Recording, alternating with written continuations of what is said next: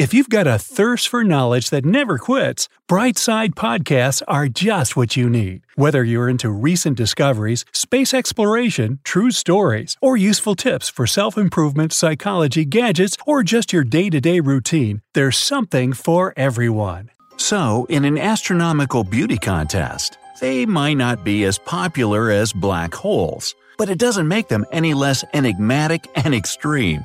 I'm talking about neutron stars. Little is known about these super dense remains of ancient stars, but one recent event may shed light on at least some of their mysteries. Good old regular stars keep their spherical shape because their gigantic mass creates a powerful gravitational field that pulls gas toward the center. While that's happening, their cores produce enough energy to prevent gas from gathering too close to the center. But once a star becomes too old and massive, about 4 to 8 times bigger than our Sun, it doesn't have any more fuel left. That's why all the reactions in its core stop. The star's outer layers instantly try to collapse inward, but they bounce off the core, which remains incredibly dense. That's when everything but the star's core explodes in a fiery supernova. But that's not the end of the star. Even without the outer layers, its core keeps collapsing.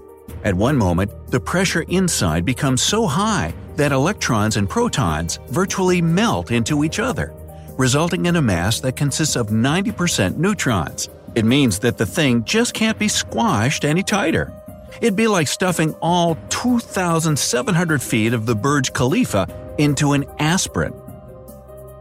Then energy starts to leave the fading object, finishing off the transformation into a neutron star.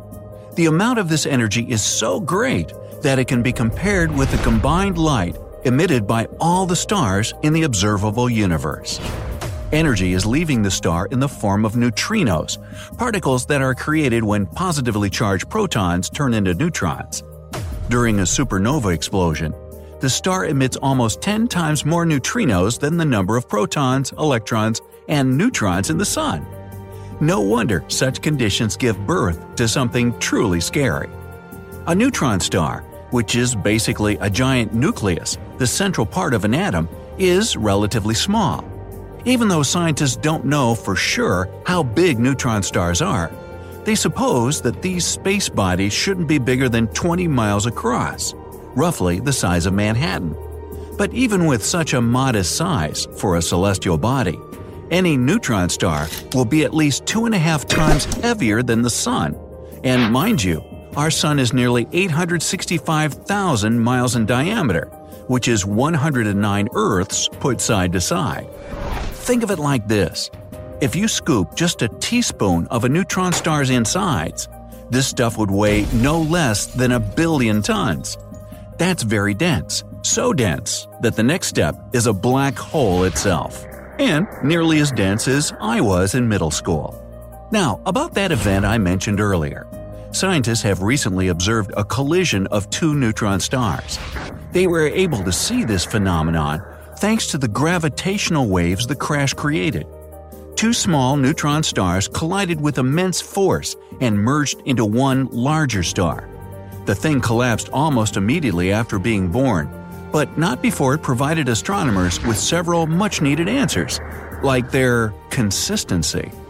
As you can probably understand, it's impossible to create anything like a neutron star on our planet. That's why astronomers could only make guesses about these things' composition. There were two main theories.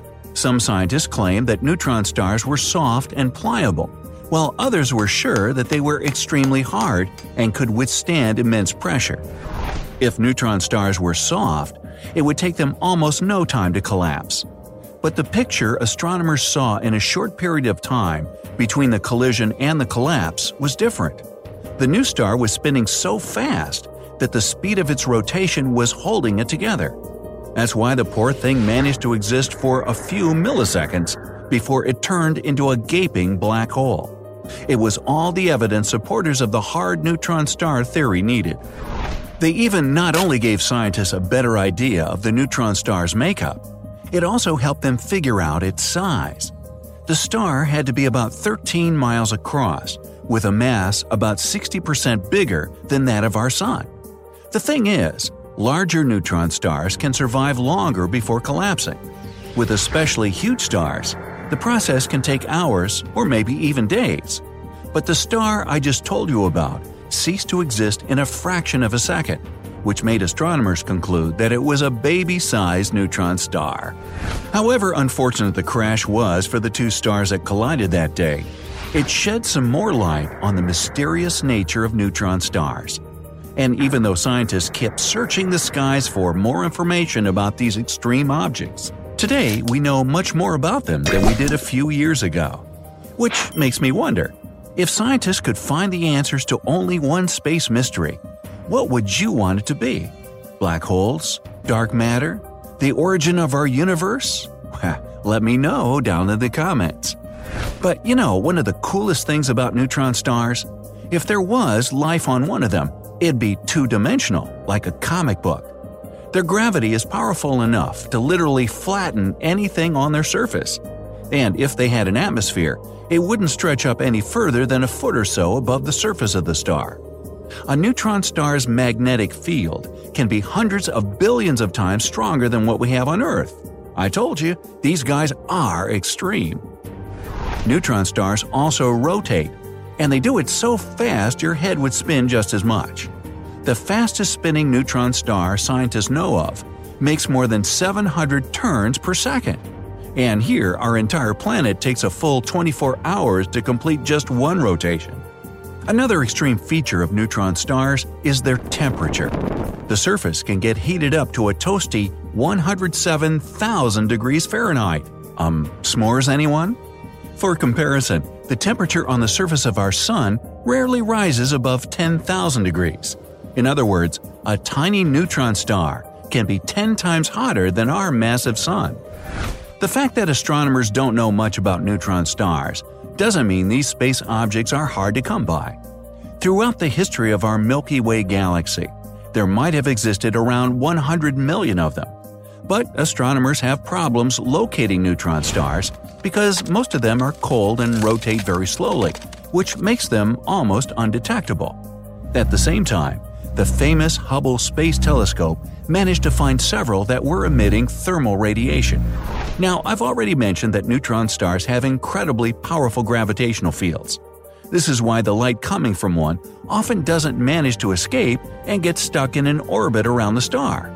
And in this case, you can see the entire star's surface only when you observe it from one particular point. Now, imagine putting a sponge in a small puddle of water. The water will fill the hollows in the sponge and disappear in no time. Neutron stars work sort of the same way. As soon as they get hold of some stray matter, they immediately suck it up like a sponge, and this can increase the speed of their rotation by up to 100 spins a second. When neutron stars begin to rotate even faster than usual, they take on a more oval shape. But once a star gets older and slows down, it returns to its original spherical form. Neutron stars aren't always lonely wanderers. Astronomers know of at least two that have planets orbiting around them. The origin of these satellites isn't clear.